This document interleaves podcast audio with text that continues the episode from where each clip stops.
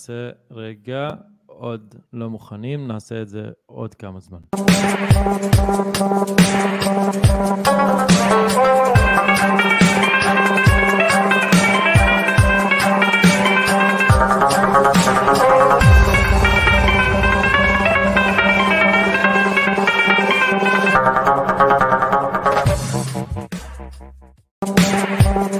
הלו,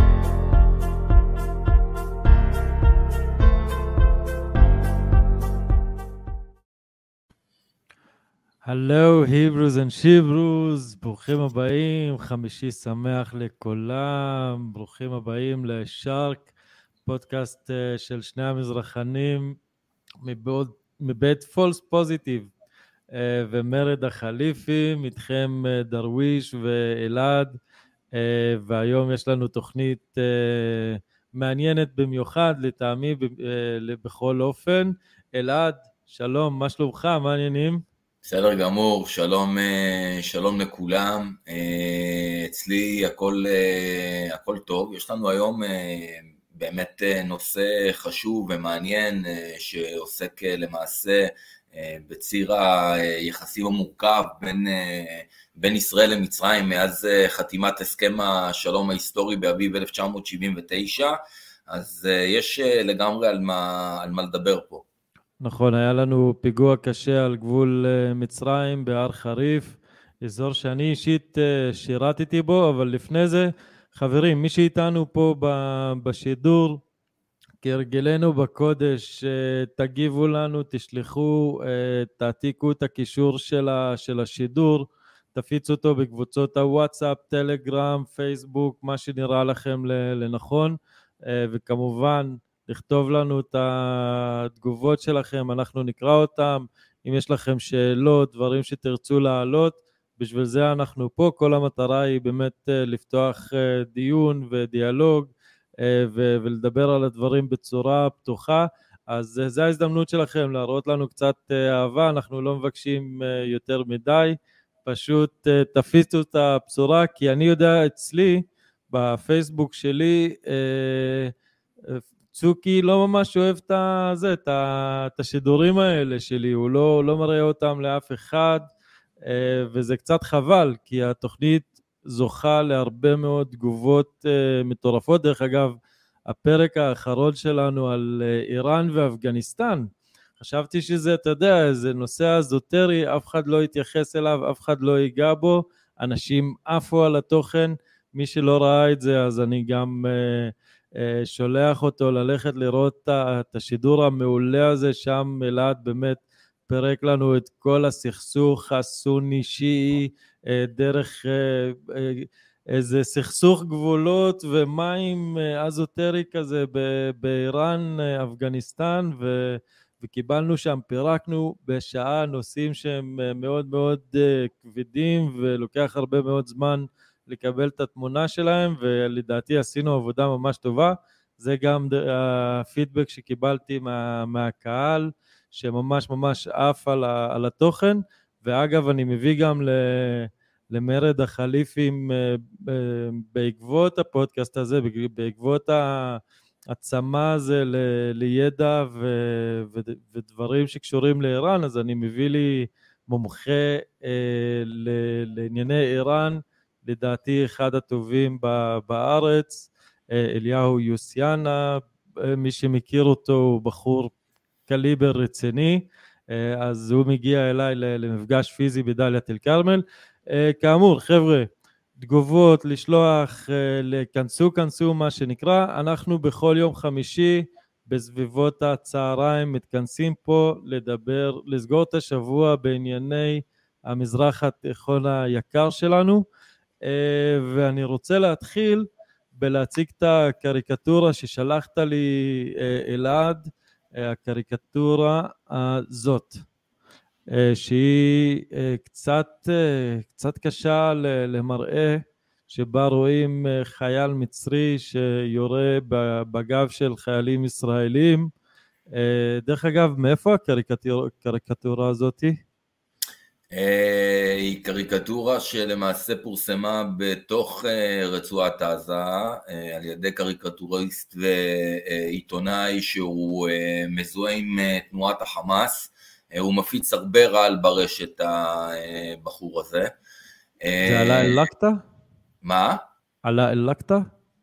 אה, לא, לא, שכחתי, שכחתי כרגע את שמו, אני אזכר במהלך השידור, אני... אה, נראה לי, קוראים לו בא יאסין, בא יאסין, mm. בא יאסין, והוא כמובן אחרי שככה התפרסם ונחשף אה, שהחייל משמר הגבול המצרי, מוחמד סאלח, אה,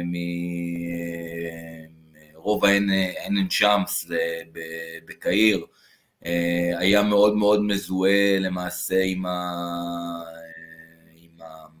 עם, העזתים בכל האירועים האחרונים של מבצע מגן וחץ וכדומה, על דש חולצתו היה לו גם סיכה של זדין אל-קסאם, אה, שהוא מאוד מאוד אה, זוהה איתה, אז אה, כמובן פרסמו, פרסמו את הקריקטורה הזאת מספר ימים אחרי האירוע בגבול, אחרי האירוע בהר חריף.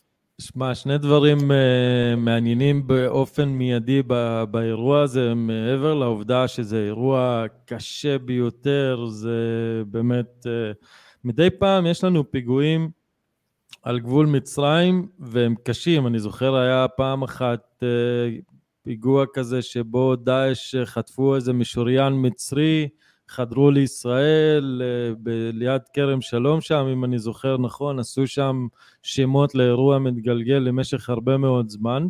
Uh, אז uh, זה כזה גבול שקט, אבל מדי פעם מתפרץ שם איזה פרץ של אלימות שהוא...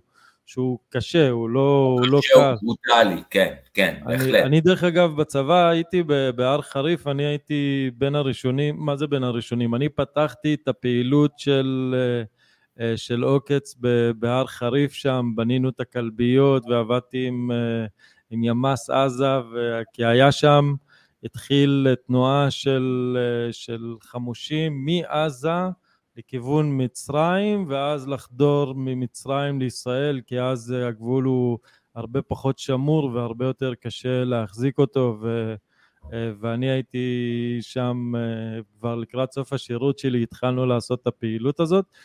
אז הר חריף, מקום מאוד מבודד למי שלא היה, מקום מאוד כזה, איך קוראים לזה? ממש no man's land, כל האזור שם של הר חריף והר שגיא. אה, כל האזור שם של מערב הר הנגב. אה, אה, גבעת נחשון, נכון? איך קוראים לסרט? גבעת חלפון, גבעת חלפון אינה עונה כזה, כן. כן, כן, ממש, ממש. כן. אז אני אומר שני דברים מאוד מעניינים בדבר הזה. א', שזה מוחמד סלאח, שיש לו שם של שחקן הכדורגל הכי מפורסם בעולם. אחד אה, המפורסמים בהחלט, כן. הערבי הכי מפורסם. הערבי הכי מפורסם, חד משמעית, כן. אה, והוא מוכשר מאוד ו... וידוע מאוד, זה דבר אחד. אבל מה שבאמת מעניין, אה, זה היה התגובה של משרד הביטחון המצרי, ששחרר איזו הודעה לעיתונות שהייתה מאוד לקונית, שאמר במהלך פעילות של צבא מצרים לסכל, הם ניסו להראות... הברחת סמים, הם ניסו. להראות את זה כאילו החייל המצרי ניסה לסכל איזה הברחת סמים, במקרה הרג שלושה אנשים, אה, וניסה ממש אה, לכבות ולהשתיק את האירוע הזה ולא לעשות ממנו איזשהו גיבור. לי לפחות זה היה הרושם אה, מהצד. ופה אני חושב שהשאלה הכי מתבקשת פה, מה לדעתך לפני הכל קורה בסיני? זה, מה, מה זה המקום הזה? מי שולט שם? כמה באמת יש אחיזה וכוח למשטר על האזור הזה? תראה, זה באמת, אה, באמת באמת שאלה טובה. אה, קשה לומר, לומר בפה מלא. קודם כל, אני חושב שמאז אה, המהפכה שהורידה את מובארק בינואר 2011 במידן אל-תחריר בקהיר, היא נוצר אחד מההשלכות של הכאוס שהתחולל בלב קהיר, אה, הכו באופן אה, מיידי בסיני.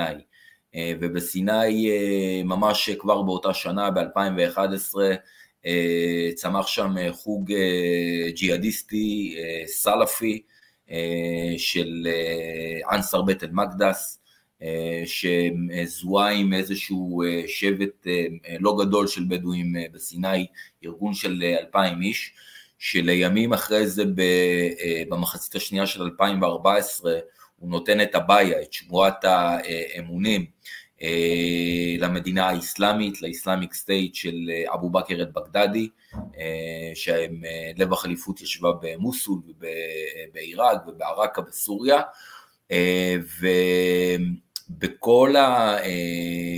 ובכל התקופה הזאת למעשה היה כאוס גדול מאוד אה, בתוך סיני, שאני חושב ששיאו אה, לפחות בכל מה שקשור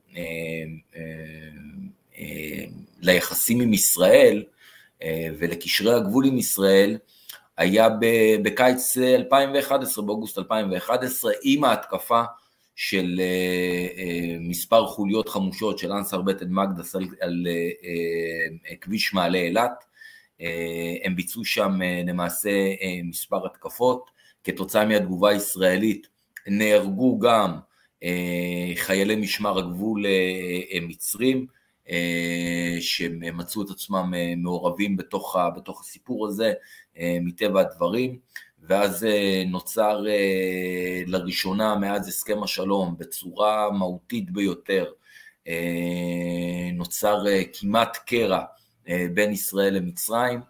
אני מזכיר שהיה לזה אה, תגובה מאוד מאוד, אה, הייתי אומר, אלימה בתוך, נגד שגרירות ישראל במצרים בגיזה, כאשר המון זועם פשט על השגרירות, שבר שם למעשה את מחיצת הבטון, וממש ניסה לחדור אל תוך, אל תוך שטח השגרירות, מה שהצריך התערבות בינלאומית רחבה יותר, אה, ומדינת ישראל אז ביקשה את עזרתה של ארצות הברית, אה, והיא אה, פרצ... פנתה מה שנקרא למצרים, שהמצרים הכניסו כוח קומנדו מטעמם שיחלץ למעשה את, את הישראלים שהיו נצורים בתוך, בתוך השגרירות, ומה שנקרא ילוו אותם בבטחה אל אה, מחוץ, אה, מחוץ למצרים, ליוו אותם לשדה התעופה הבינלאומי בקהיר, עד שאלה יוכלו לחזור בשלום. השנים האלה, עוד ערב עליית, עליית האחים המוסלמים במצרים ב-2012, שנת 2011 הייתה בסימן כאוס מאוד מאוד מאוד גדול, ובסימן של אלימות ממשית. גם אלימות שבאה במה, שנקרא במערכה ראשונה, באירוע ראשון, על הגבול, עם שפיכות דמים של אזרחים, של עוברי אורח, שנסעו על, אה, על כביש מעלה אילת לכיוון העיר אילת, ובמערכה שנייה זה קיבל ביטוי בתוך ערי השדה במצרים, גם בגיזה וגם בקהיר, כאשר אה, הייתה ממש, אה, הייתי אומר, אה, איזושהי אה, אה, אסקלציה כנגד ישראל, כנגד ישראלים, כנגד מה שנקרא סמלי ישראל בתוך מצרים, שהם מפירות הסכם השלום במידה רבה. וזהו, ואלה ככה, זה הדברים, ש... על רגל אחת. על רגל אחת, אז אם אני מבין את התשובה שלך, זה, יש שם נוכחות מאוד אה, גדולה של אה, דאעש שהתחילה אחרי אה, מה שנקרא תחילת האירועים של האביב הערבי, והזכרת את האירוע הזה של, של הפריצה לשגרירות, אז אני עבדתי אז בזמנו עם עובדה, ועשינו סרט על, על האירוע הזה, קראו לסרט הזה מאחורי דלת ברזל, ללכת לראות את זה. אני עבדתי פה בישראל על הסרטים שהגיעו משם ורעדתי מפחד. זאת אומרת, הדינמיקה הזאת, אם אני זוכר את זה שם, מה שהיה, אה, הקהל היה כבר כל כך חם על הממשל שהוא תפס אותו כמושחת, כ... אה, כלא לגיטימי, או כ... הוא ממש היה עצבני על, ה... על השלטון של מובארק באותה תקופה. אה, ומה שקרה בעצם שהם ניצלו את האירוע הראשון ש, שבא להם והזעם שלהם תמיד, אה, או לא תמיד, אבל היה שם את כיכר א-תחריר והם פשוט באו והתחילו אה, בהתקפות יזומות יום אחרי יום על השגרירות, לפרק את החומה, להיכנס וזה, ולכלוא שם את, את כל אנשי הסגל הקונסולרי, פחד אימים, זאת אומרת כל ה... יש, יש איזה עניין של אה, במצרים, כמו שאני מרגיש אותו לפחות, יכול להיות שאני טועה, שאם יש לך ביקורת על הממשל, זה מתבטא בשנאה לישראל. זאת אומרת, ה, זה כאילו השלום עם ישראל הוא סוג של אות קלון על הממשל, אה, וכדי להתנגח בו הם מנסים לאתגר את הקשר הזה של אה, וואלה, בוא נראה אותך עושה שלום עם הכופרים האלה, אנחנו מדינה מוסלמית, צריך להזכיר גם כל אה, האבות המייסדים של האסלאם הפוליטי העכשווי, אה, אה, האחים המוסלמים, חסן אל-בינה, סייד קוטוב, זה כולם אנשים שהם מצריים בסופו של דבר, זה התנועה הווסטית, ההורים האידיאולוגיים. וגם הג'יהאדי הסלפי, שניהם, המקור של שני הזרמים האלה הם מצריים, חד משמעית, כן. אה, והם ישר כאילו קופצים על, על היחסים אה, מול ישראל, אז אה, בוא, בוא באמת... בוא רגע, אתה יודע, בוא שנייה נדבר על הסכם השלום הזה ההיסטורי, שלמעשה פרס לראשונה את, חומ, את חומת האיבה של ישראל עם מי שהייתה האויבת הכי גדולה שלה מאז הקמת המדינה, מאז 48' אם נרצה, האויבת הגדולה שלה ביותר אה, אה, במדינות, במדינות ערב, עם, אה, עם מצרים. תראה, אני חושב שבמידה רבה לכתו של נאצר בספטמבר 1970 היה למעשה המקפצה הראשונה שהכשירה איזה שהם יחסים, גם אם לא רשמיים, אלא איזשהו דיון אה, אה, בינלאומי בין המדינות, כמובן בתיווך אמריקאי זה כמה שנים כמובן לאחר, שלוש שנים לאחר לכתו של נאצר בדיוק, הגענו למלחמת אוקטובר. מלחמת אוקטובר שלאחריה האירוע הגדול והמכונן אחרי מלחמת יום כיפור הוא באמת הסכם השלום עם מצרים. הסכם השלום עם מצרים הייתה באמת איזשהו, אמ, היה במידה רבה הייתי אומר אה, תוצר אה, של החלטה יוצאת אה, דופן. של נשיא מצרים דאז מוחמד אנואר סעדת עליו השלום והתפילה ללכת לפרוץ את חומת האיבה וללכת ולדבר עם, לשבת ולדבר עם ישראל, כמובן זה, זה נעשה במידה רבה תחת לחצים בינלאומיים ותחינות אמריקאיות אה, לשלום בין המדינות, צריך להבין אה, שאחרי מלחמת יום כיפור אה, המשק המצרי היה במצב של כליה ממש, הוא היה על סף מוות, מצרים הפכה להיות מדינת חדלת פירעון, היו מהומות לחם במצרים, סאדאת חיפש פתרון אסטרטגי, הוא מצא אותו בדמות הסכם השלום עם, עם ישראל, עד כדי כך שזה קיבל באמת הכשר דתי של מופתי מצרים, של שייח' עלי ג'אד אל-חאק, מי שהיה מהפוסקים החשובים של ממסד אל-עזר באותה, באותם ימים, שבו הוא למעשה מנפיק איגרת שהוא אומר שאתה יכול לתת שלום עם הציונים, שדינו יהיה כהסכם שלום חודייביה, אותו הסכם שלום שמוחמד הנביא חותם עם, עם משפחות של כופרים משבט קורייש בתוך, בתוך מכה, וזה כאילו התשתית, הייתי אומר, התיאולוגית של, של הסכם השלום הזה. זאת אומרת, הוא גם עבר, הסכם השלום הזה עבר הכשרה, מה שנקרא, של הממסד האסלאמי בתוך מצרים, שהוא ממסד מאוד מאוד חשוב. וצריך להגיד שהסכם חודייביה הוא הסכם ש... הוא מעניין, כי מצד אחד זה הסכם שמוחמד עשה עם כופרים, אבל זה הסכם שאחר כך הוא הפר אותו ותקף אה, את, את הצד השני, שזה אנשים נכון. משבט...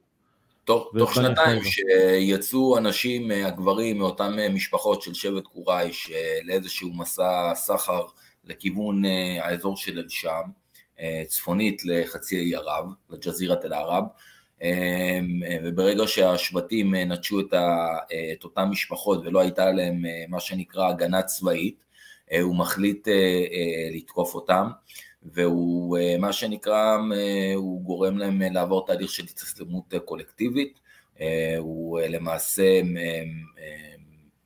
כופה עליהם את האסלאם אם נרצה במה שנקרא בדין החרב, בכוח החרב, וככה למעשה הוא מצליח להשלים מהלך שהוא היה מאוד מאוד חשוב מבחינתו, ששבט קורייש הגדול, שהיה לו הרבה מה שנקרא חמולות, בתי אב בתוך, בתוך מכה, למעשה קיבלו על עצמם את הבשורה המונותאיסטית ומכאן, זאת אומרת מוחמד חש במידה רבה שאפשר אולי לעבור לשלב הבא, שזה שלב של הפצת האסלאם, רעיונות של האסלאם, מחוץ לחצי האי ערב.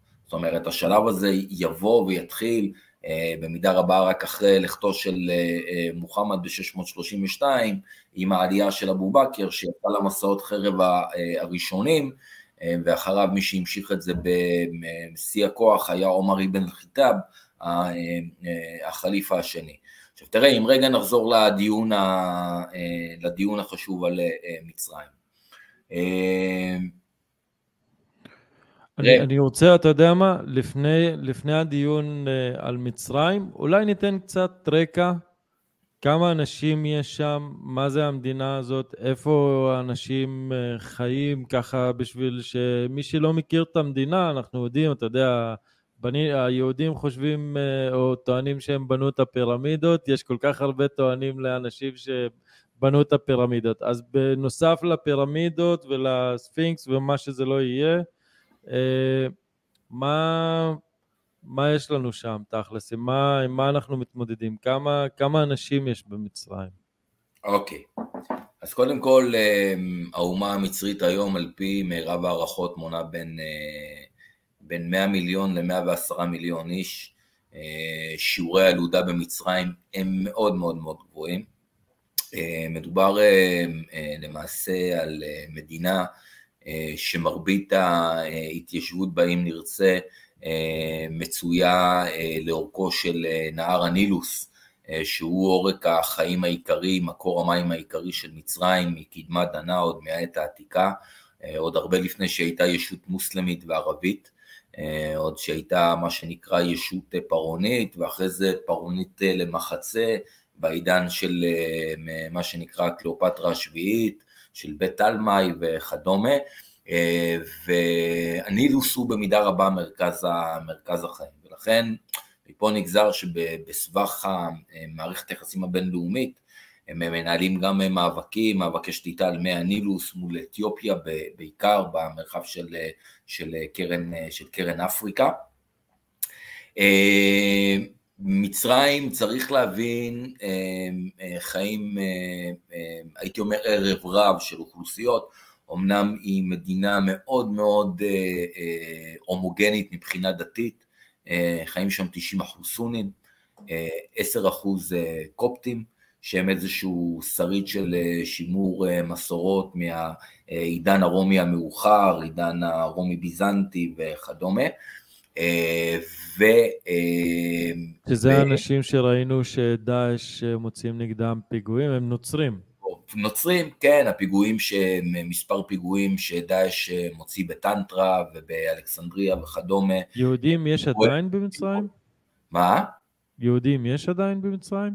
לא, לא, אין, אה, אה, לא נותרו למיטב ידיעתי אה, יהודים בתוך מצרים, זאת אומרת היו כמה גלים, גלי עלייה של יהודים במצרים, הייתה שם קהילה יהודית מאוד מאוד מפוארת, שחלקה היא באמת תוצר של משפחות שמגיעות למצרים כבר אחרי גירוש בית ראשון, אחרי מה שנקרא, מה שאנחנו מכנים גלות, גלות יהודה הראשונה, אה, וכמובן אה, גל שני וחשוב שמגיע למצרים, אה, בייחוד אלכסנדריה, הוא אחרי גירוש יהדות ספרד ב-1492, כאשר אלה נקלטים, מה שנקרא, בשטחים העות'מאנים, ויש שם באופן כללי, אלכסנדריה באופן ספציפי, אה, מרגע הקמתה בעידן המקדוני, היווני, אה, היא אה, הייתה למעשה, היא, היא הייתה עיר מאוד קוסמופוליטית, ולכן גם יהודים מגיעים אליה, חיו שם זרים גם מקהילות אחרות, יוונים ואיטלקים וארמנים וכדומה, זה היה ערב רב של קהילות שחיו בין כותלי העיר החשובה הזאת, עיר שהייתה מאוד, טבע הדברים, מזוהה עם השכלה, אבל יהודים אה, ישבו אה, בשני המרחבים, אה, גם, ב, גם, ב, גם בקהיר וגם, ב, וגם באלכסנדריה, בשני הערים האלה, שני הערים המרכזיות, היו מעט יהודים שהם לצורך העניין חיו בגבולות התחום המצרי, אם נרצה בסודאן, הייתה קהילה יהודית קטנה בחרטום, ובמקומות אחרים, אבל זה היו קהילות איזוטריות. המסה הקריטית באמת אה, עולה בשוך, אה, אה, בשוך מלחמת העצמאות, הם הבינו שאין להם יותר מקום במצרים המלוכנית של פרוק, הם היו, הם הפכו להיות אוכלוסייה נרדפת, נחשדת, העניין הזה הוא היה איזשהו תהליך שקרה במקביל בכמה וכמה מדינות, מדינות שונות, אה, בעולם הערבי, כך גם אה, קרה בעיראק, אה, ויש אפילו אסקלציה בעניין הזה אחרי, אחרי מהפכת הקצינים ביולי 1952, מהפכה שבה אחמד נגיב ואחריו גמל עבד אל-נאצר תופסים את השלטון כמי שהיו עד לפני רגע אנשי צבא, גנרלים, קצינים, והם הופכים מה שנקרא להיות לובשי חליפות, חלק מאיזשהו, מתפיסת האפנדיה של אה, מה שנקרא פקידים רציניים בממשל ואפילו מנהיגים, והם אה, למעשה אה, כתוצאה מהתנכלות לקהילה היהודית האיצו במידה רבה את העלייה והסיפור של מלחמת סיני שפורצת בשלהי אוקטובר 1956 מביאה לגל עלייה נוסף בשלהי 1956, ראשית 1957 של שארית היהודים שמגיעים ממצרים, ביניהם מי שמגיע לארץ הוא כמובן אלי כהן המפורסם של אה, ימים יהיה לוחם מסוערב אה, בלב אה, דמשק שחדר פנימה עמוק אל מה שנקרא אל לב הממסד הבעטיסטי הסורי וחדר שם לשכבות שונות בצבא. שמע, כשדיברנו על, על ערפאת, אז האפינציה, הקשר בין מצרים לפלסטין או לסוגיה הפלסטינית הוא מאוד מאוד אה, חזק. יש שם... נכון, נכון. אה, יש שם אה, כזה, לפחות ממה שאני הבנתי, אחרי המהפכה של הקצינים ב-52, כמו שאמרת, שהקצינים, הדרך שלהם להחזיר את היוקרה של מצרים היא על ידי לחמוד בישראל, והם כאילו אמרו לפלסטינים, אתם יודעים מה? תשאירו את זה לנו, עליי מה שנקרא, אני אטפל כן. לכם בסוגיה הזאת. נכון, נכון. תראה, הם, הם, אה, המצרים, אה, אז בעידן של, אה, של גמל עבד אל-נאסר, באמת עד 67, עד יוני 1967, הם, הם מעמידים כאיזשהו, כל הזמן כתנאי מול מדינת ישראל, את, ה, את החאק אל-עודה, את שיבת הפליטים הפלסטינית אל ביתם, אחרי אה, מלחמת 1948. אה, צריך אה, לומר את האמת, זאת אומרת, למצרים לא היה נוח עם זרם הפליטים שהציף את רצועת עזה אחרי מבצע יואב ב-48, והם מטבע הדברים, כמובן עזה אחרי 48 ישות, ישות מצרית, אה, והיו שם אה, מה שנקרא חוגי אופוזיציה של המשטר של נאצר, לא היה נוח איתם אה, במידה רבה, חוגים בדלניים, אסלאמיים, מה שנקרא, שהם נולדו שם, צמחו שם בהשפעת תנועת האיחואן, בהשפעת תנועת האחים המוסלמים, בהשפעת האסלאמיזם המצרי, יותר הוואסטי פחות הסלאפי, אבל עדיין הם היו כולם שנואי נפשו של נאצר. נאצר הוא כן עושה עבור הסוגיה הפלסטינית עם ההקמה של אש"ף ב-64. אש"ף, צריך להבין, וכבר אמרתי את זה באחד השידורים הקודמים, אה, שדיברנו אה, באמת על דמותו של ערפאת, אה, היא הייתה יציר כפיה של, של המערכת הפוליטית הנשיאותית המצרית, היה איזשהו משטר בובות של מצרים, אחמד שוקרי, אותו פליט פלסטיני מעכו היה במידה רבה איש של, איש של נאצר, אה, אבל צריך גם אה, לומר אה, באותו הקשר, חוגים של גולים פלסטינים שנכנסים ללמוד בשערי האוניברסיטאות במהלך שנות החמישים במצרים, כמו החוג שקיבץ סביבו יאסר ערפאת באוניברסיטת המלך פואד בקהיר, הם לא מתקבלים בחיבוק במצרים, הם מסומנים על ידי המוחברת המצרית ושירותי הביטחון המצרי כגורמים בדלניים, חתרניים, אה, שהמדינה מבחינתם לא יכולה לסבול אירוע כזה בתוך ביתה, והם אה, מוגלים החוצה ממצרים, והם אחרי זה אה, למעשה ערפאת ואנשיו ימצאו בית חדש בכווית, ששם הם יקימו באופן רשמי ב-1959 את, את תנועת הפת"ח. אז אני, הם, תראה, מה שקורה, שאנחנו בסופו של דבר מגיעים למאני טיים, שמה זה המאני טיים? המאני טיים זה אביב 1967. הרי מי שתוביל במידה רבה ובאופן אה, מהותי ומוחשי ופיזי וצבאי את המאבק מול מדינת ישראל בכל, ב, ב, ב, בין 48 ל-67 תהיה בעצם סוריה. אה, תהיה בעצם סוריה, במיוחד סוריה של אחרי אה, מהפכת עבאס של אמין אל-חפז ב-8 במרץ 1963. אה, ומה שקורה, מופעלים לחצים על מצרים, שהיא עוסקת בקלאם, קלאם, קלאם, מדברת, מדברת, מדברת, לא עושה שום דבר. ונאצר, שראה בעצמו איזשהו סוג של סלאח א-דין מודרני, אוקיי, הוא, אה, דרשו ממנו, אה, יאללה, בוא תפרע את שטר ההתחייבות שלך, את שאר ההבטחה שלך כלפי העולם הערבי, וצא תילחם בישראל. הוא היה פרגמטיסט מאוד מאוד גדול. באביב 1967 קורה אירוע אחד בצפון הארץ, מעל שמי הכנרת, כאשר אה, מטוסים ישראלים מפילים ביום קרב אווירי שישה מטוסי מיקס סורים, ולאחר מכן יוצאים למטס התגרות מעל אה, ארמון, אה, מעל ארמון הנשיאות הישן בדמשק באזור אל-מאזה, ומאותתים למשטר בסוריה של סלאח שדיד וחפז אל-אסד, היזהרו לכם, אנחנו יכולים בקלות להפציץ את ארמון הנשיאות פה אם אנחנו רוצים, אה, ומכאן ואילך, זאת אומרת, זה איזשהו אירוע שמי שמנצל אותו ברמה הבינלאומית זה רוסיה הקומוניסטית.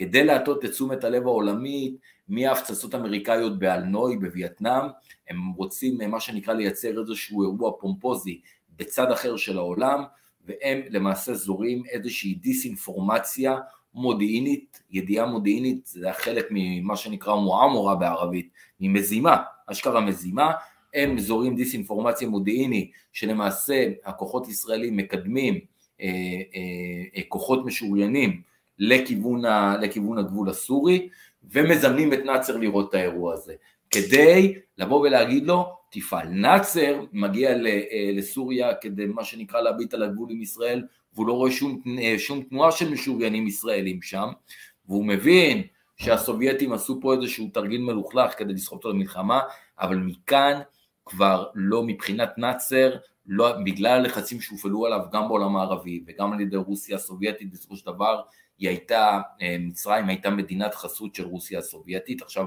צריך להבין את המושג הזה, את המונח הזה של מדינות חסות. היום אתה יכול להיות, אתה יודע, אה, מדינה, מדינת חסות רוסית, נגיד כמו סוריה של פוטין, אבל יש אינטרסים. אז העניין הוא להיות מזוהה עם הקומוניזם, או עם, עם אידיאולוגיות סוציאליסטיות, ורק על שם הזדהות אידיאולוגית לא היה פה שום, אה, לא היה מושטרקה, לא היה אינטרסים, אלא על שם הזדהות בלבד, אה, אה, המעצמה טל מוכנה לתת לך נשק וכדומה, שתהיה בצד שלהם בעולם.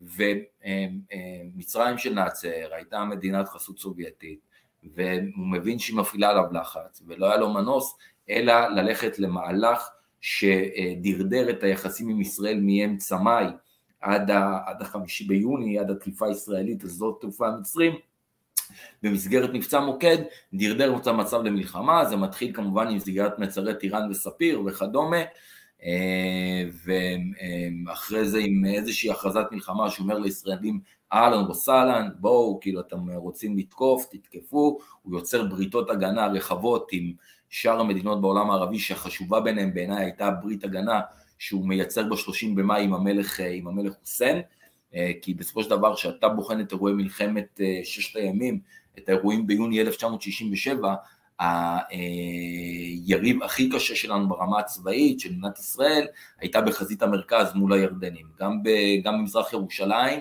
וגם, וגם בגדה המערבית, בייחוד באזור של ג'נין, עם הקרב הגדול בסעל עראבה בעמק דותן. והרבה יותר, זאת אומרת באופן מפתיע, הרבה יותר מהקרבות מול מצרים, כי במצרים פשוט עשינו על המצרים בתחילת המלחמה בליץ מטורף, עם ההתקפות על שדה תעופה המצרים, שיתקנו את מה שנקרא את כלי הטיס שלהם בעודם על הקרקע, אה, ואחרי זה מכאן היכולת לחדור פנימה אל תוך המרחבים גם של רצועת עזה וגם של אה, אה, שימל עסינה של צפון סיני, היו הרבה הרבה יותר קלים למדינת ישראל ברמה הצבאית. שמע, אני אה, הרבה פעמים אמרתי שישראל היא מאוד אובססיבית לגבי איראן, אבל תכלס, אחת הסכנות הכי גדולות שיש לישראל זה, זה בכלל מצרים, כי זו מדינה שיש בה, לא הזכרת מקודם, אבל שליש מהאוכלוסייה לא יודעים קרוא וכתוב כמעט, זה, זה מעל ל-30 מיליון אנשים. אחוזי הבערות במצרים הם מטורפים, שיעורי ההשכלה שם באופן יחסי הם נמוכים בהשוואה לחברות אחרות בעולם הערבי. צריך להבין גם משהו, מצרים אה, היא מדינה אה, אה, שהרוב המכריע שם ערבים מוסלמים סונים, אבל יש שם עוד יסורת אחד, היסוד באזור של מצרים עילית, של דרום מצרים, האוכלוסייה הנובית, שזה למעשה אה, אה, נובים, נקראו ככה בעת העתיקה, היום זה סודנים, אתה יודע, שבטים סודנים שחיים באזור של דרום מצרים, שגם שם השנאה במחוזות הפריפריאליים של מצרים היא יוקדת, והם, אתה יודע, תמיד יש את הדיון, נגיד, סביב הנובים, סביב הסודנים, האם הם עפרה או, או ערב, אז הם, אתה יודע, הם גם ערב וגם עפרה, כי הם בסופו של דבר דוברי ערבית, והם גם, והם גם אפריקנים בסופו של דבר ברמה, מה שנקרא, הצבעונית, הגנטית, הפיזית. אני, כן, במצרים, תשמע, זה, אני חושב שאחד,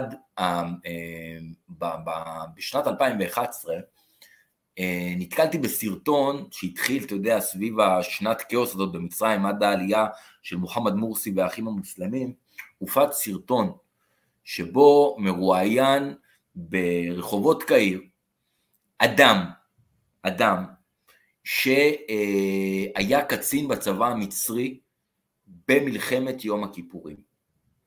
הוא החזיק שקית, שבתוך השקית הזאת לא פחות ולא יותר, הייתה אוזן של חייל ישראלי שהוא חתך במהלך המלחמה, והוא אומר, זה גאוות חיי, האוזן הזאת.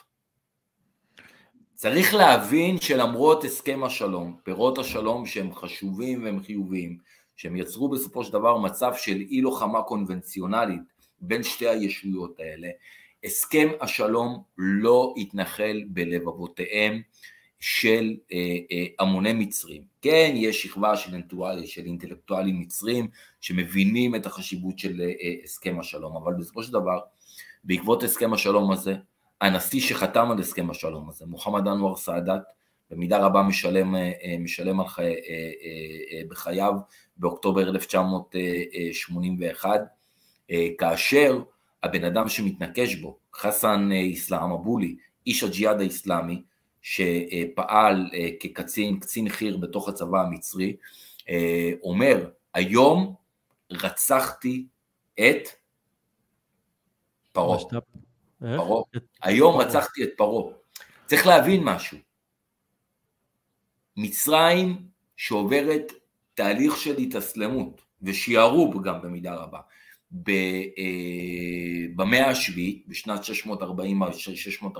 640-641, עם הכיבוש של עומר אבן אל-חיטאב. מצרים הזאת, מצרים הערבית והסונית והמוסלמית, בזה, אוקיי, במידה רבה לתרבות הקדם אסלאמית שלה, הפרעונית, תרבות של כופר, במיוחד, זאת אומרת, מתי זה עלה על נס? עם הצמיחה של החוגים של ה, אה, מה שנקרא של האסלאם אה, אה, הפוליטי, או של הג'יהאדי הסלפיה בהכרח בשנות ה-70. עכשיו, החוגים האלה, אנחנו כן יודעים שבסופו של דבר זה תוצר של שורת, שורה של פיצולים בתנועת האחים המוסלמים, הנסיגה של סייד קוטב מהתנועה, ההפיכה שלו להיות כאדם שמטיף למה שנקרא להיבדלות מהמערב וטוען בריש גלי שמוסלמים צריכים להתרחק מחיי המערב בגלל האידיאלים המקולקלים שלהם אה, ולמעשה הקוטביזם מייצר איסלאמיזם מסוג חדש ואחד התוצרים באמת הקשים אה, של הקוטביזם זה תנועת הג'יהאד האיסלאמי המצרי, זאת שבסופו של דבר באוקטובר 1981 תרצח את מוחמד אנואר סאדאת. אני, יש איזה סדרת הרצאות של אוריה שביט, פרופסור אוריה שביט, על אה, מתי אה, מוסלמי יכול אה, להתמרד נגד השלטון האסלאמי, כי יש איזה עניין עם, ה, עם הירושה בתקופה, בשלטונות המוסלמים, שכשאתה אומר לעצמך, אה, מוחמד הרי אמר, מי שמקשיב לי, כאילו הוא מקשיב לאלוהים, ומי שמקשיב למי שמחליף אותי, כאילו הוא מקשיב לי, ולכך, לפיכך הוא כאילו מקשיב לאלוהים. וכדי להכשיר את העניין הזה שתנועת ג'יהאד איסלאמית תרצח את, אה, את הנשיא המצרי זה לא עניין של מה בכך, כי הם הרגו בן אדם מוסלמי והם צריכים לעשות אה, סלטות באוויר בשביל לבוא להגיד הוא לא מוסלמי טוב, עובדה הוא חתם עם היהודים על, על הסכם שלום וכל מיני דברים כאלה, הוא כופר. יש שם איזה עניין הלכתי שהוא ברור, לא תראה, פשוט, אבל... כאילו מבחינת הג'יהאד האיסלאמי, כדי uh, להתנקש במנהיג מוסלמי, לא משנה עד כמה מוסלמיותו נטולה בספק, הם צריכים להיות מאוד בטוחים שהמהלך הולך אה, להיות uh, שלם, זאת אומרת, הם היו בטוחים שאיכשהו הם יצליחו להשתלט על, ה, על השלטון המצרי ולהקים שם מדינה מוסלמית. אני אגיד לך בהפוך על הפוך, תראה. החבר'ה האלה של מהפכת הקצינים, הגרעין הזה, של, הם, הם, הם, שהבולטים שם ביניהם היה כמובן אחמד נגיד אה, וגם על עבד אל נאסר, אבל היה שם גם אה, בתוך החבורה הזאת את עבד אל חכים עמר, אה, מי שהיה למעשה סגן הנשיא ומפקד הכוחות המזוינים של הצבא במלחמת ששת הימים ומתאבד אחרי זה בלחץ השלטון באוגוסט 1967, חודשיים אחרי המלחמה. אה, כי הוא מואשם אה, בבגידה וכדומה. אה, מי עוד דמות שפועלת בתוך הגרעין הזה של מהפכת הקצינים הוא מוחמד אנואר סאדאת, שהוא היה דמות מאוד מאוד אפרורית, זאת אומרת, עם עלייתו לשלטון אחרי נאצר, הרבה גבות מורמות במצרים, כי חשבו שהוא לא האדם המתאים וכדומה, ותראה, הוא, מוחמד אנואר סאדאת, אם אני יכול לייחד איזושהי שורה או שתיים לגבי הדמות, אני חושב, אני חושב שקודם כל הוא השיג הרבה יותר הישגים, גם ברמה הצבאית וגם ברמה, ברמה המדינית מנאצר, חד משמעית.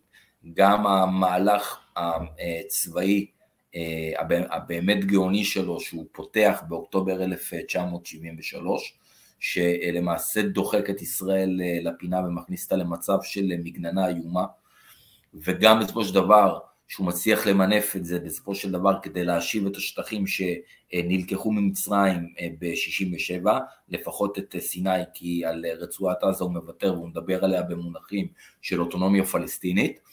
אה, הוא היה מנהיג מאוד מאוד מוכשר. עכשיו תראה, אחד מפירות העשייה הפנימיים שלו בתוך מצרים, אם נאצר דיכא את האסלאמיסטים והג'יהאדיסטים והושיב אותם עמוק בתוך אה, בתי הכלא, אה, והוא, אה, מה שמפעיל את נאצר בכיוון הזה זה ניסיון התנגשות בחייו באוקטובר 1954, גל מעצרים מאוד פרוע במצרים של אה, מלא פעילים של תנועת האחים המוסלמים ושל כל מיני תנועות שמה שנקרא יצאו ממנה החוצה כמו התנועה הקוטביסטית ואנשים של סייד קוטב וסייד קוטב עצמו, הם כולם בסופו של דבר מוצאים את עצמם מאחורי סורג ובריח.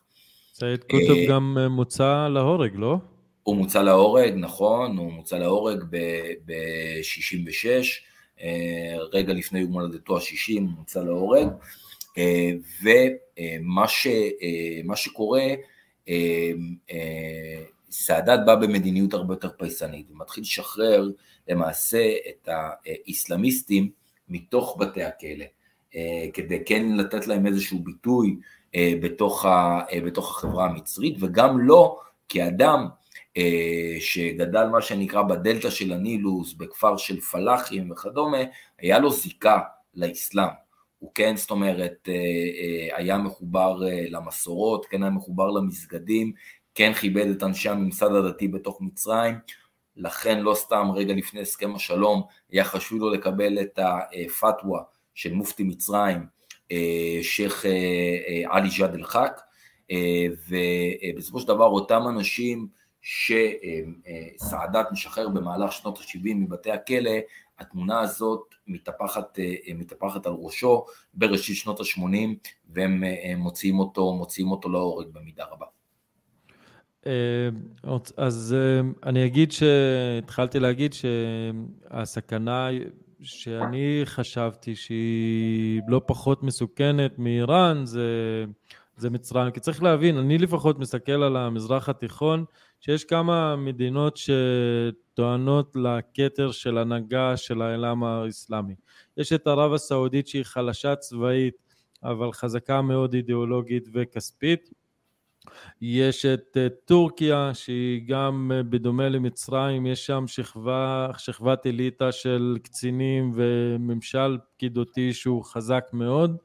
אה, מצרים שזו מדינה שיש לה תרבות מאוד עתיקה ומסורת מאוד עתיקה שהם מאוד מאוד גאים במצריות שלהם, הם טוענים שהם בנו את הפירמידות כשהאירופאים עוד סתם התפלשו להם בביצות באירופה באותו אופן איראן אותו דבר, אבל שתיהן, איראן היא אישית, אז היא בכלל נלחמת על הלגיטימיות בכלל של להיות מוסלמית, כי בעיני רוב העולם המוסלמי הם בכלל כופרים, אה, אבל מצרים, עם כל הגאווה שלהם, זה, זה הרועץ הכי גדול שלהם, זה, זה הקש ששובר אותם כל פעם, כי הם מדינה נכשלת, כלכלה נכשלת, הם למעשה די דיקטטורה צבאית, הם נסמכים על, ה, על הסיוע האמריקאי, אה, על קרן המטבע הבינלאומי. אני זוכר ב-2012, אם אני זוכר נכון, היה איזה בצורת בארצות הברית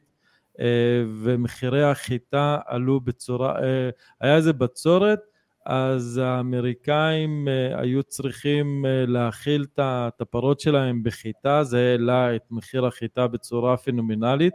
צריך להגיד גם שמצרים מקבלת סובסידיה של הקמח שהם, שהם צורכים, של החיטה שהם צורכים מקרן המטבע הבינלאומית ובגלל שמחירי החיטה עלו כל כך, מצרים כמעט פשטה את הרגל. הם היו צריכים הלוואה מיוחדת כדי להאכיל את האנשים שלהם, שזה, שזה מטורף, כשאתה כל כך גאה בעצמך ועדיין לא מצליח להאכיל את האנשים שלך עם עצמך, אה, ואנחנו רואים שהם אה, הם למעשה אה, מאוד מאוד נסמכים על המערב, על הכופרים, למרות שהם מאוד מוסלמים, הם מאוד עם אוריינטציה מאוד חזקה לאסלאמיזם פוליטי. ו... אני רוצה, הזכרת את עזה, שנסגור קצת אה, עם אה, עזה והקשר שלה למצרים, ומה קורה באמת אה, בין חמאס לבין, לבין השלטון הנוכחי של א-סיסי.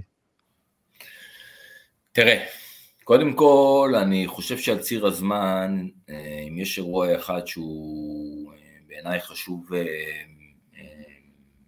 לדבר אותו לרגע, הפיגוע שמבצע אה, מוחמד סאלח אה, בגבול בשלישי ביוני, הוא לא היה כמובן הפיגוע הראשון בגבול.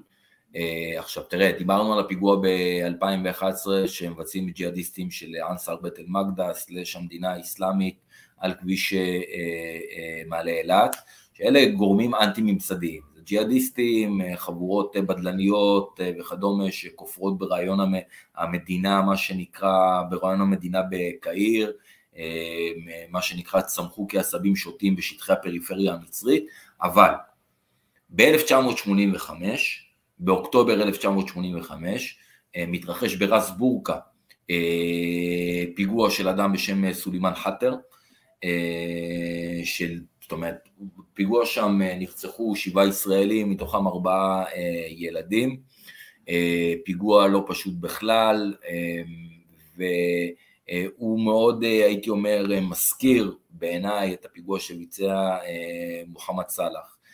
גם, זאת אומרת, כמו שהממסד המצרי ניסה להשתיק את האירוע האחרון של מוחמד סאלח, ואמר כן, הוא היה במרדף אחרי אה, אה, מבריחי, מבריחי הסמים וכדומה, אה, אה, ניסו אה, בשעתו אה, אה, אנשי ממסד מצרי של השלטון אז של מובארק לטעון לאי שפיותו של אה, סולימאן חאטר, סולימאן חאטר אמר אני שפוי, אה, אני שפוי לחלוטין, אל תיתנו לאי שפיותי, אני ידעתי בדיוק מה אני רוצה לעשות וראיתי בישראלים שהם מטיילים ברס בורקה, ראיתי בהם איום, ולכן פתחתי בהם אה, אה, באש חיה, ויתרה מזאת, הייתי נחוש עד כדי כך שגם בדרך הייתי צריך להרוג את אחד מהחברים שלי, אנשי משמר הגבול המצרי, אה, להרוג אותו שהוא ניסה לעצור בעדי מלעשות את הדבר הזה. זאת אומרת, הוא אומר במילים אחרות, אמר סולימאן חאטר, שהתאבד ככל הנראה בתא הכלא שלו ב-2014, הוא אמר בשעתו, אני, זאת אומרת, ראיתי ב, אה, בישראלים, ביהודים שטיילו בסיני, אויבים, אני עשיתי נגדם לצורך העניין ג'יהאד במילים, במילים אחרות. מכאן שוב אני חוזר אל הנקודה הזאת, שאתה אה, יודע, בסופו של דבר הסכם השלום הזה הוא לא הסכם שלום שהצליח אה, להתנחל בלבבות העמים, כלומר המצרים בטח ובטח שלא אוהבים ישראלים, אני לא יודע עד כמה ישראלים אה, מטבע הדברים אה, אוהבים, אה, אוהבים את המצרים, תראה, יש תנועה של ישראלים נגיד לסיני, שסיני היא איזושהי כביכול מחוז מרוחק, ואין לה איזושהי נגיעה פר אקסלנס לתרבות המצרית של ארץ הנילוס, שנמצאת אחרי מה שנקרא מערבית מתעלת סואץ וכדומה. מעט מאוד ישראלים נוסעים לקהיר או לאלכסנדריה וכדומה, אני לא מדבר על ערי שדה אחרות שכאילו לא מעיזים להיכנס אליהם, דיאמנט או איסמעיליה ומקומות אחרים. ישראלים לא, לא, לא דורכים במקומות האלה. אני כן אישית דרכתי וטיילתי, אבל אה, אה, אה, נדיר מאוד לראות בתוך המקומות האלה ישראלים. ספר לי קצת איך זה בתור ישראלי להסתובב במקומות האלה, אתה צריך ליווי של השלטון? תראה, אני הייתי שם שנים אחורה כמובן, אם צריך ליווי של השלטון. בגדול לא, אבל יש מקומות שאני אומר חד משמעית, הם לא בטוחים לתיירים מהמערב באופן כללי, הם על אחת כמה וכמה לא בטוחים לתיירים ישראלים. אה, זאת אומרת, אתה יודע, הקלאסי כן לבוא, להיכנס לטייל בקהיר, בשווקים, ללכת לראות את הכנסיות הקופטיות, את המסגדים, אה, ללכת, אה, ללכת לגיזה לראות את הפירמידות, אבל שאתה נגיד להימצא במקום או עיר כמו איסמעיליה, שהיא מעוז של איסלאמיזם מצרי, אתה מרגיש את תחושת הנוחות שם, והיא לא מקום שהוא רצוי לתיירים מהמערב באופן כללי, וכלה באסואן, שהיא עיר עם הרבה מאוד אה, פשיעה, שהיא אחת הערים האלימות ביותר בעולם, וזה נכון גם אה, במידה לא פחותה אה, לאבו סימבל שנמצאת על הגבול הסודני. אז כל התנועה במצרים היא תנועה, היא תנועה מורכבת, היא מדינה מאוד יפה, היא מאוד מיוחדת. אה, מי שמתעניין בהיסטוריה הקדומה ועתיקת יומין של האזור, אז ייהנה גם בלוקסור וגם בגיזה וכדומה, אבל אה, זהירות חברים, זהירות.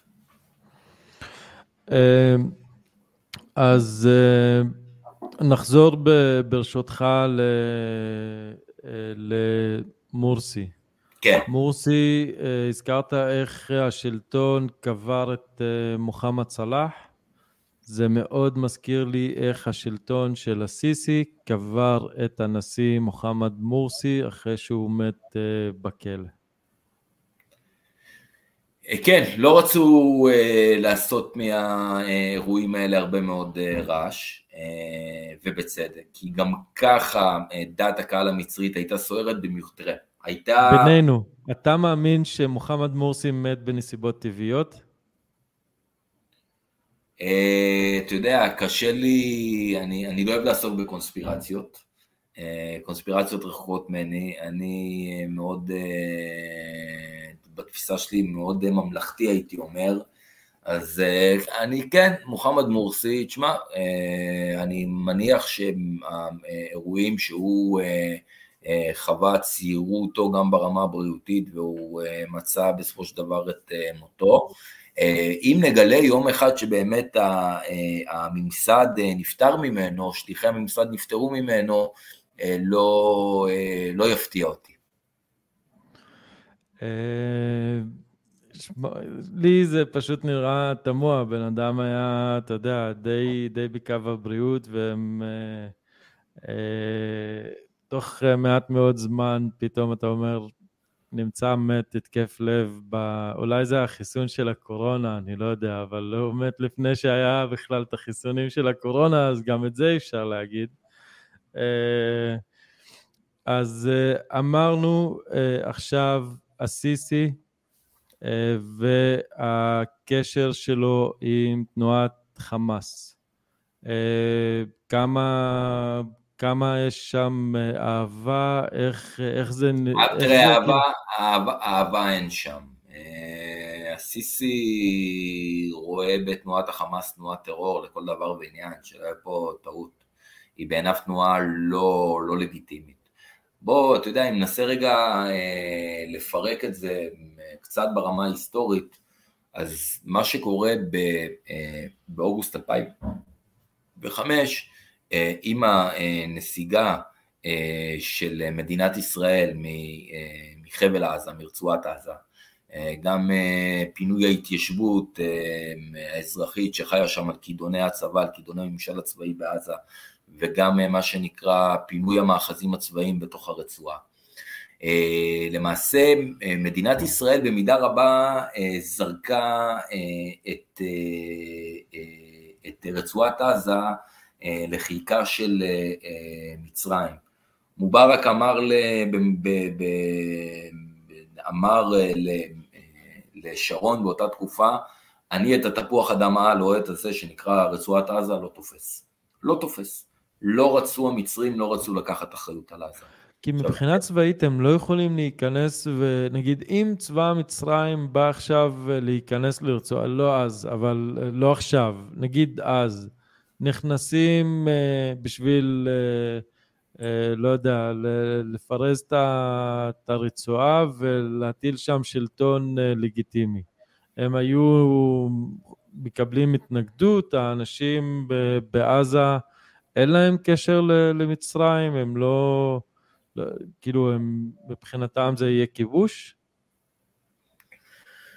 תראה, אה, היום אם ייכנסו אה, מה שנקרא מצרים אל תוך רצועת עזה ויקחו עוד פעם אחריות על המקום, אה, כפי שהמצרים עשו בין 48-67, העזתים בטח ובטח, הפלסטינים, אה, יראו בזה כיבוש ופלישה לחייהם, זה לא משהו שיתקבל בשוויון נפש, אה, בטח לא על ידי החוגים הלוחמניים של אה, רצועת עזה, אם זה החוגים של האסלאמיזם הסלאפי שפועלים שם לא מעט ממנו, ואם זה הג'יהאד האסלאמי, ואני גם חמאס בטח ובטח לא אברך על כזה מהלך. תראה, מצרים היא failed state, היא failed state היא מדינה כושלת, אה, בהגדרה כי היא לא מצליחה להכיל את הריבונות שלה בסך שטחה וזה משהו שמאפיין המון מדינות בתוך המזרח התיכון, אגב כולל את ישראל, אני חושב שדיברנו על זה אתמול ככה בשיחה, אה, בשיחה בינינו. אה, ומדינה שפשוט מאוד לא מצליחה להכיל את ריבונותה על סך שטחה, היא, היא, היא בהגדרה failed state, גם אם יש לה כלכלה מאוד טובה ויש לה מוחות מטורפים, ו start-up nation ו start-up זיבי, סליחה על הביטוי, אם אתה לא מצליח להכיל את המשילות שלך בסך השטח שלך, משהו, משהו חורק אצלך באופן, אה, באופן קריטי.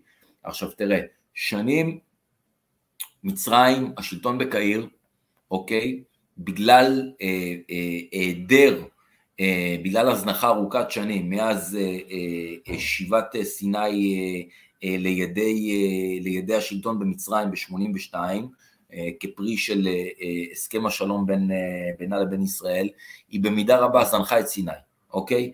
היא זנחה את סיני, ובסיני חיכו כל העת לכאוס גדול שהתממש בתוך קהיר עצמה, כדי שהחוגים הבדלניים שם ירימו את הראש. ועוד היו שם אי אלו אירועים מטורפים, מטורפים, שהמדינה, שקרו בתוך מצרים עוד לפני נפילת מובארק, והמדינה המצרית לא נתנה להם שם את הדעת בכלל.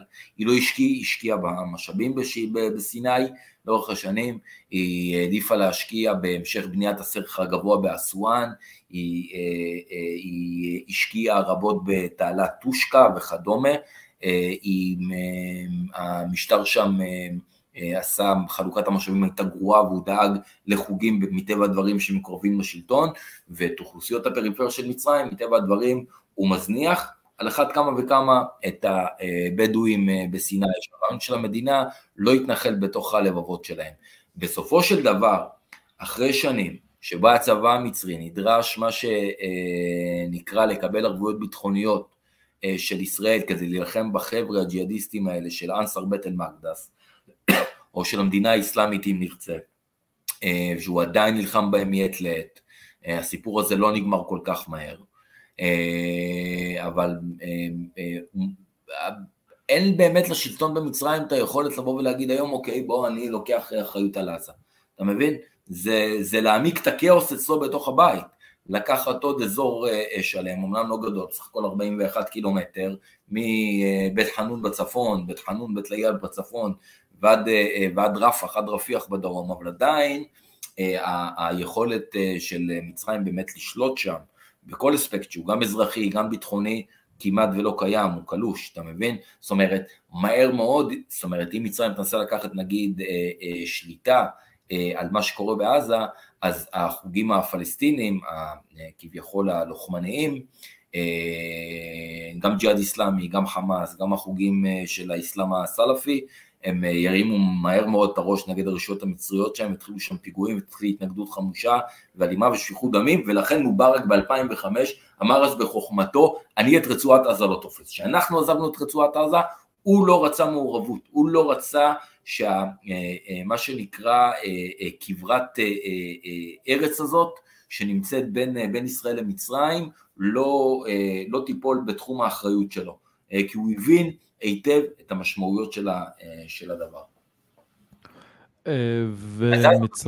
והטרן נעזבה לגורלה, ואז כאילו רשות פלסטינית לא מתפקדת, התחזקות של חוגי, של, בייחוד של החמאס, שבמלאכת מחשבת מצליח לבצע שם מה שנקרא מזימה מודיעינית עם החדרה של סוסים טרויאנים לתוך המפקדות של מפקדות המודיעין של הפת"ח ברצועת עזה.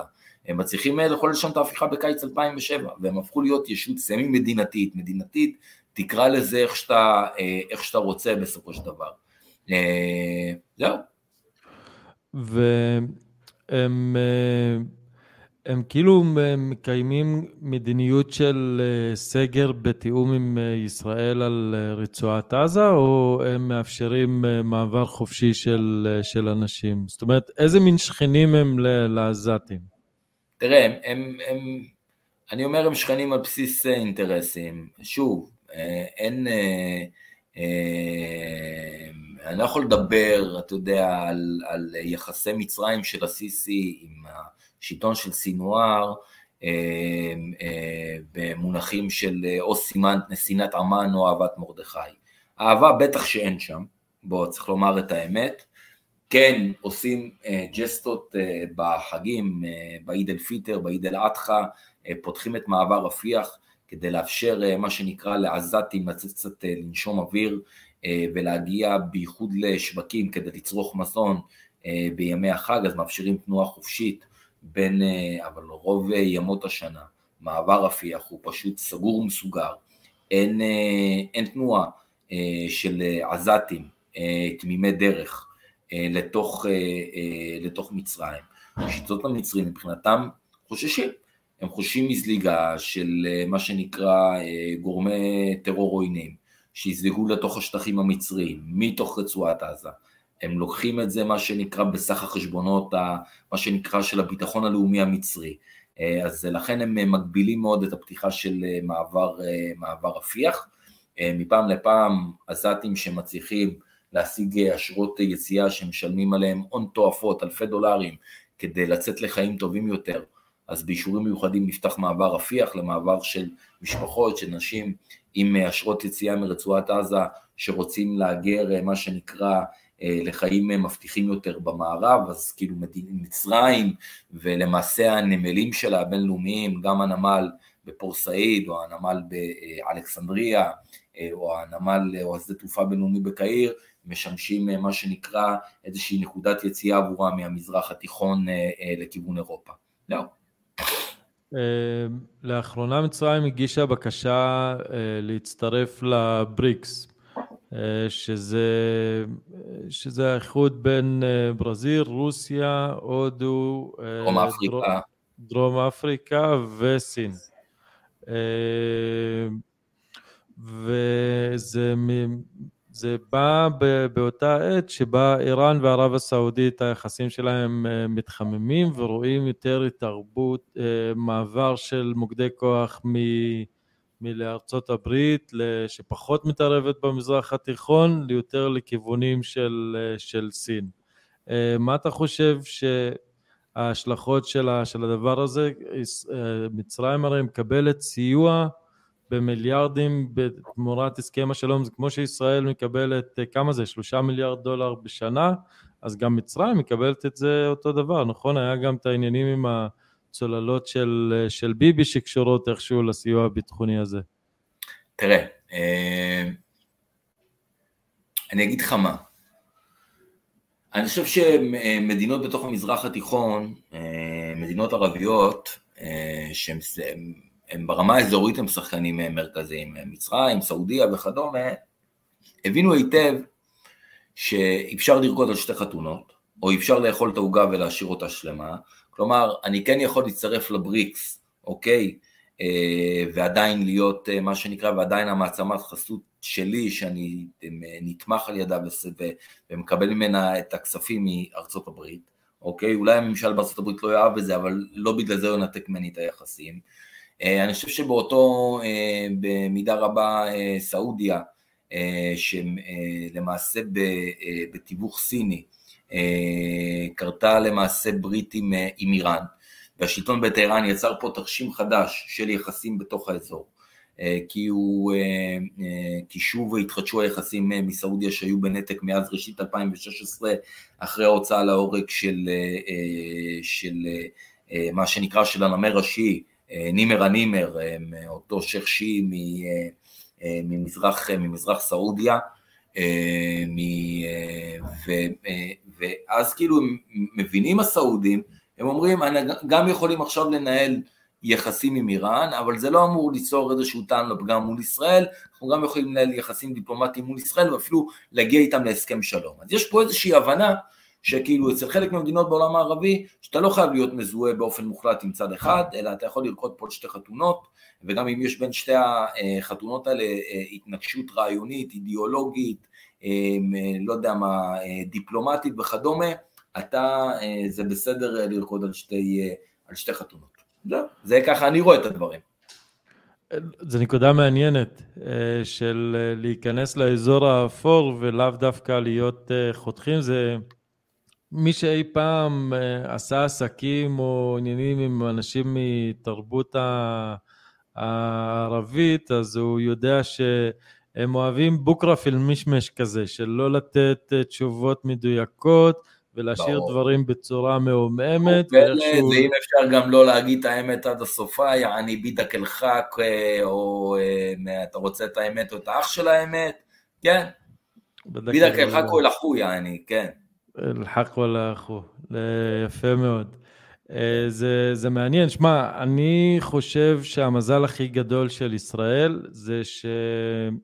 לא, האמת שזה לא, נפ, לא נפלה לי ההבנה עד לא מזמן שראיתי את, ה, אה, את המפה של מצרים ב, בלילה, דרך אה, תמונת לוויין של המפה של מצרים, כי אם רואים את המפה, כזה בתצ"א או איך שלא קוראים, לא, לא בתצ"א, במפה רגילה, אז רואים כזה מדינה ענקית, מרובעת, מחולקת כזה יפה, אה, ואתה יכול לטעות ולחשוב שהמצרים, כל המאה ועשר מיליון האלה מפוזרים בכל עבר, אבל אם רואים אה, תצלום לוויין בלילה ורואים איפה יש אור, אז זה ממש רוב הריכוז של האוכלוסייה, 98% ממנה, הוא פשוט לכל אורך הנהר של הנילוס, רוב המדינה היא ריקה, שזה גם מסביר למה אה, מבחינת ישראל אה, זה, זה בסדר שזה לא שלום הכי חם שיכול להיות, כי יש לך את סיני שנותן לך את ה buffer שהיא לא יכולה להפתיע אותך יותר מדי בתור אה, כזה ידיד שאתה, שאתה כזה קצת נזהר ממנו, בחצי עין כוחה ישן לידו, ואז באמת הסכנה הכי גדולה זה כל מיני אירועים ספורדיים עצובים, כמו הפיגוע שאיתו התחלנו את השידור הזה. גם הפיגוע וגם, תשמע, צריך אה, ככה אה, אה, להסתכל לטווח של כמעט 20 שנה אחורה, שורה של פיגועים שבאו בזה אחר זה ב-2004, 2005, 2006, והפיגועים האלה חלקם כוונו, זאת אומרת לפחות הפיגוע שהתרחש באילטון טאבה, אה, באוקטובר 2004, ואחרי זה הפיגוע שהתרחש ברס השטן נגד חוף שבו שהו ישראלים, זה היו פיגועים שכיוונו ג'יהאדיסטים אה, מטלילת טלילת שייח עבדאללה עזאם, איזשהו חוג של אל-קאעידה שפעל בתוך, ה, בתוך האזור הזה, פיגוע שהניע אותו ברקע פלסטיני שבעצמו עומד אה, במגה פיגוע הזה. אה, אתה רואה, כן, שהם אה, כוונו, אתה, אתה מבין שזה גם עוד איזשהו אירוע אחד שהוא בעיניי מכונן, זאת אומרת, אחרי זה היה פיגוע בשארם א-שייח ב-2005, ואחרי זה היה פיגוע בדאב וכדומה, אבל אני אומר, כל סדרת הפיגועים הזאת, מבין שגם הם עומדים כאיזשהו אבן נגף במערכת היחסים המאוד מאוד מורכבת הזאת בין, בין קהיר לירושלים, אה, וזה חתיכת עניין, כי צריך להבין, כי פיגועים כאלה שקורים בתוך אה, שטחה ריבוני של מצרים פוגעים קודם כל בראש ובראשונה במצרים, באספקטים כלכליים וכדומה וכך הלאה. אה, בדיוק תוך כדי ש, שדיברת, אז נזכרתי ב, בזה שהיה איזה שיר סופר פופולרי במצרים שנקרא אנא בקרה ישראל של שעבאן עבד אל-רחים, זה מה שניסיתי לחפש, ועניין אותי מתי השיר הזה יצא, והוא יצא ב-2002, אה, שיר שאומר, אני שונא את ישראל. Okay. אה, כן. ואהבה לישראל, אין שם אה, יותר... אין שם, אגב, אגב, גם אתה, ניקח גם, אני אומר, כ... כאנלוגיה את הסיפור, את הסיפור הירדני. נחתם שם הסכם שלום, גם היסטורי, ביולי 94, אה, מול ירדן המלוכנית של המלך אה, חוסיין, אה, חוסיין אבן טלאל, שהיה באמת ג'נטלמן גדול ומנהיג יוצא דופן בזה. אבל תשמע, בסופו של דבר, הסכם שלום הזה לא ניטע בלבבותיהם של רבים בתוך, ה, של, בתוך, בתוך ירדן, בטח לא של האוכלוסייה הפלסטיני-אורדוני, הפלסטינים הירדנים. יש גם אה, מה שנקרא שנאה כלפי ישראל מקרב אוכלוסיית השבטים, שבטים הבדלניים שלא מקורבים לבית המלוכה, אה, שצמחו בתוך השבטים האלה המון חוגים אה, ג'יהאדיסטים. ומה אני, אתה יודע, מה, מה אני יכול לומר? הסכמי שלום האלה, גם הסכם ישראל-מצרים, גם ישראל-ירדן, עומד כאיזשהו אבן נגף ביחסים בין העמים לבין, ה, אה, אה, לבין, ה, לבין ההנהגות. אה, במידה רבה מי שמעלה על נס את, ה, את הסוגיה הפלסטינית ומתזכר את, ה, את חשיבותה של הסוגיה הפלסטינית להנהגות בעולם הערבי, אוקיי? זה, זה העמים עצמם, גם בירדן וגם במצרים, אתה מבין? לא, זה ככה, ככה אני רואה את הדברים בכל אופן. טוב, שמע, אנחנו שומרים על המסורת, לשמור לנו על אה, שעה ורבע אה, שידורים. אה, לפני שנסגור את השידור הזה, א', אני מאוד אהבתי את הסיכום ש, שנתת, כי זה תמיד מתסכל, כאילו, אתה יודע, אתה אומר, חתמנו על הסכם שלום, יאללה, בוא, בוא נעבור הלאה, כאילו, מה, מה נסגר? למה זה, זה ככה? ודברים הם קצת מורכבים יותר, בטח בשכונה שלנו, כשזה... נוגע לכל כך הרבה אינטרסים ואידיאולוגיות שמתנגשות אחת בשנייה, וזה עושה מין סלט מאוד, אה, מאוד גדול. יש עוד איזה משהו שתרצה לדבר עליו אה, בהקשר של המדינה, שמן הסתם אנחנו יכולים לדבר עליה עוד שעות, זו מדינה שהיא מרתקת לכל הדעות, אותי לפחות, אני לא... אה, לא יכול לשמוע עליה מספיק. להרבה, להרבה מזרחנים יש חולשה למצרים, כאילו רואים במצרים בתור אה, את המדינה באמת הכי מרתקת בתוך העולם הערבי. אה, היא בהחלט מרתקת. אני יכול להגיד שבאופן אישי לי לקח כמה שנים של עיסוק במטריה, בחומרים, כדי באמת לגלות את מצרים, למרות שלמדתי עליה לא מעט במסגרת הלימודים האקדמיים שלה, ואז דווקא היא לא, היא פחות תפסה אותי. אבל אה, כן, אני חושב ש... תשמע, נאמר פה בשעה ורבע אה, לא מעט, אה, ובאופן מקיף למדי. אין לי, אין לי מה להוסיף יותר לעת עתה. יכול להיות שמצרים כמובן תעלה כחלק מדיונים אחרים, בפרקים אחרים וכדומה, אתה יודע, דיונים על המזרח התיכון הם דינמיים ודבר מביא אותך לדבר, וההקשרים הם חשובים כמובן, אז אנחנו עוד בטוח אה, נמצא את עצמנו מדברים על, אה, אה, על מצרים, או על ההקשר הספציפי של יחסי ישראל-מצרים. כן, היא מדינה חשובה לענייני השכונה שלנו ללא ספק. לאחרונה, אגב, אני שם לב שהיא סוג של חלוצה, טליעה, של המדיניות של ערב הסעודית. יש שם איזה ברית שהיא נהיית מאוד חזקה, ו...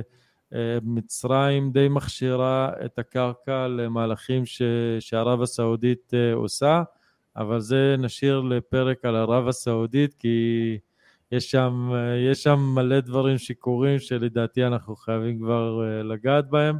בכל אופן, אלעד יקירי, תענוג גדול, כמו תמיד. היה לי ממש עונג לעשות את זה. תודה לכל הצופים והמאזינים וכל החברים שהיו איתנו בתגובות ובשידור.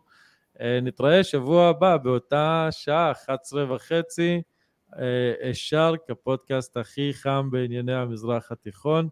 תודה רבה חברים, להתראות. תודה רבה לכולם, להתראות. סוף שבוע נעים כמובן. בוא, שנייה, אתה יודע מה? בוא, בוא נעשה את זה כמו שצריך. למה? אה, זה לזכר אה, אדם ש, שהוא לא פה, אה, שכאילו נחתום את זה עם, ה, עם הפתיח שלנו, אז נעשה אותו גם סגיר. אז יאללה, הנה אני מעלה אותו.